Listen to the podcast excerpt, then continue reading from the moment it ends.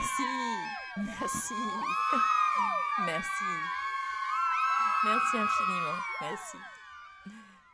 Il est rare que je manque de mots, mais je sais que je vais peiner à retranscrire l'honneur qui est le mien aujourd'hui. Quand j'ai entamé l'écriture de mon dernier roman, il s'agissait moins de toucher mes lecteurs que de faire à nouveau table rase d'un passé douloureux. Cette distinction, ô combien prestigieuse, signifie que mon histoire, mes histoires, au-delà de leur forme, ont pu trouver la voie de vos cœurs, et c'est tout ce que cherche un ou une auteur.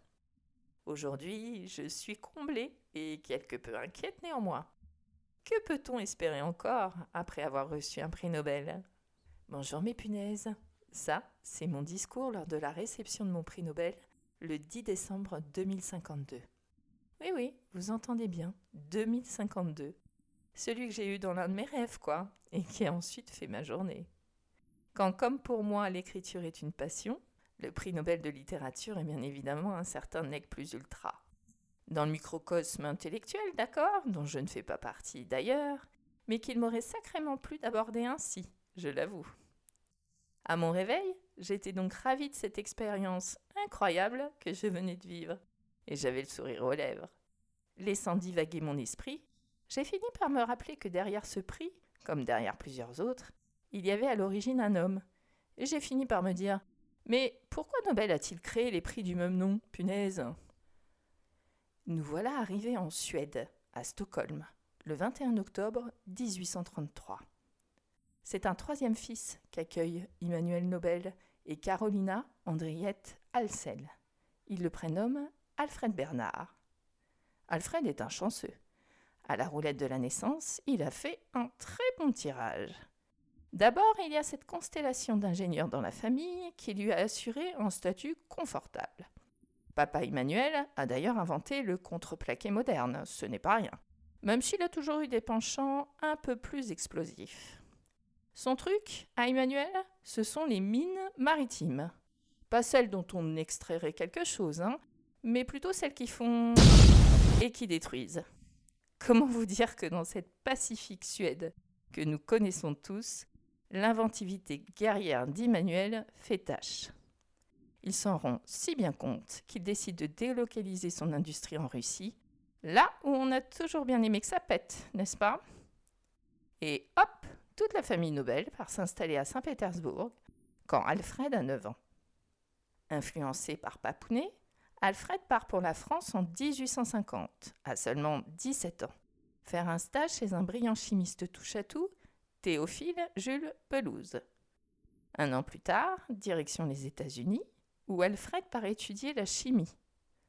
Puis, 11 ans plus tard, en 1862, Alfred alors rentré en Suède, se consacre entièrement à l'étude des explosifs et particulièrement l'utilisation et la commercialisation sécurisée de la nitroglycérine. 1862, Alfred a alors 29 ans et sa voix semble Il suit les traces de papa. Pourtant, Alfred a également hérité de l'amour de la littérature par Carolina, sa maman. Il écrit en anglais, des poèmes, mais aussi deux romans, dont Némésis, que vous pouvez encore trouver. Voici un extrait de comment Alfred décrit son enfance. Mon berceau ressemblait à un lit de mort, et durant des années, ma mère veillait sur moi avec un éternel amour rempli d'angoisse, afin de protéger la petite flamme tremblotante, et ceci malgré une faible lueur d'espoir. Dès que j'avais rassemblé assez de force pour téter, des tremblements me traversaient et me faisaient gémir jusqu'au bord du néant. Une école de profonde douleur, avec la mort comme objectif. Vous trouvez ça comment? Pas mal, non? Et est-ce en raison de la traduction? Mais ne trouvez-vous pas étonnant cette comparaison de lui-même à une flamme, alors qu'il va finalement consacrer sa vie à l'explosion? Car Alfred est de plus en plus enferré dans ses études de la nitroglycérine. Le 3 septembre 1864, plusieurs explosions résonnent dans l'usine familiale. La nitroglycérine prend alors cinq vies, dont celle d'Émile, frère cadet d'Alfred.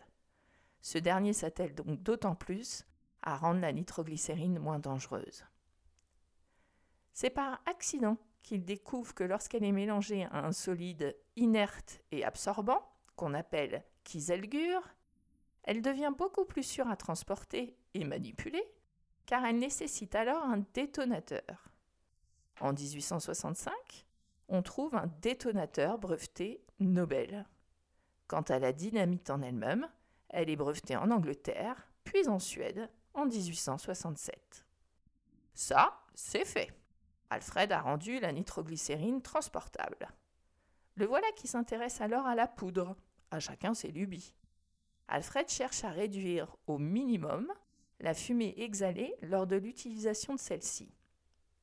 Dans le cadre de ses recherches, il part s'installer en 1875 à Sevran, où se trouve la poudrière nationale française. Dans son labo français, et là encore par hasard, il découvre un explosif encore plus pratique d'emploi que la dynamite, qu'il appelle alors dynamite extra. On aura beau dire sur les ancêtres ingénieurs d'Alfred, ou même son père, Alfred les explose tous. C'est lui, le roi de la dynamite, et c'est ainsi que tout le monde le connaît. D'ailleurs, une légende raconte qu'en 1888, alors que l'un de ses frères vient de décéder en France, le journal L'idiotie quotidienne se serait trompé de Nobel et aurait publié la nécrologie prématurée d'Alfred, dont voici un passage. Le marchand de la mort est mort. Le docteur Alfred Nobel, qui fit fortune en trouvant le moyen de tuer plus de personnes plus rapidement que jamais auparavant, est mort hier. Alfred réaliserait alors la façon dont le monde le voit. Pas comme l'inventeur génial, bien que chanceux qu'il est, mais plus comme l'ange de la mort. Et cela ne lui plairait pas du tout, du tout.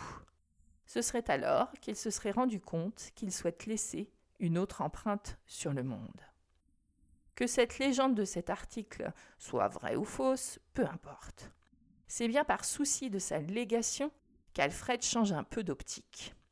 Il est en tout cas certain qu'une femme a eu une influence particulièrement notable sur la réflexion d'Alfred sur la vie et le monde. Elle s'appelle Bertha von Suttner. Pacifiste engagée, il semble qu'elle ait été secrétaire d'Alfred un court moment, mais leur amitié perdurera jusqu'à la fin de leur vie.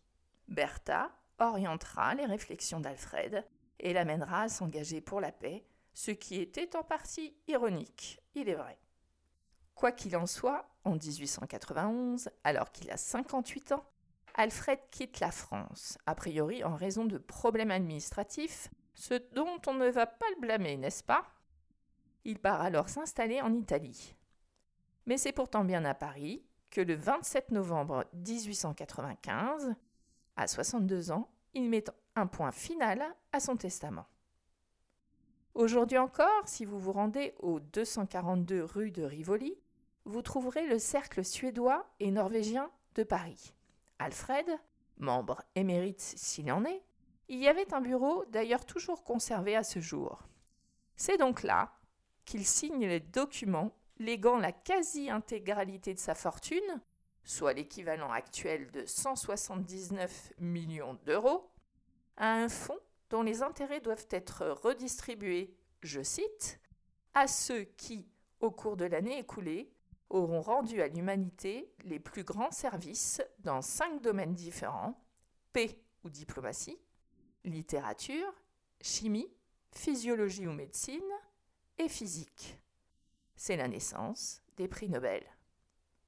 Et si Alfred décède d'un AVC à San Remo, en Italie, le 10 décembre 1896, à l'âge de 66 ans, il est enterré au cimetière du nord de Solna, l'un des plus grands cimetières des environs de Stockholm. Le premier prix Nobel est décerné cinq ans plus tard, en 1901. Annoncé en octobre de chaque année, la cérémonie se déroule à Stockholm le 10 décembre suivant, date d'anniversaire du décès d'Alfred, sauf pour le prix Nobel de la paix, qui lui est désormais remis à Oslo. Il s'avère en effet que jusqu'à 1905, les couronnes de Suède et de Norvège étaient liées.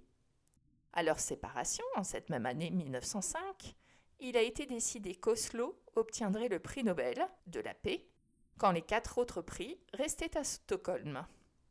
À noter, le prix Nobel d'économie n'était pas une idée d'Alfred, et il n'en aura d'ailleurs jamais rien su.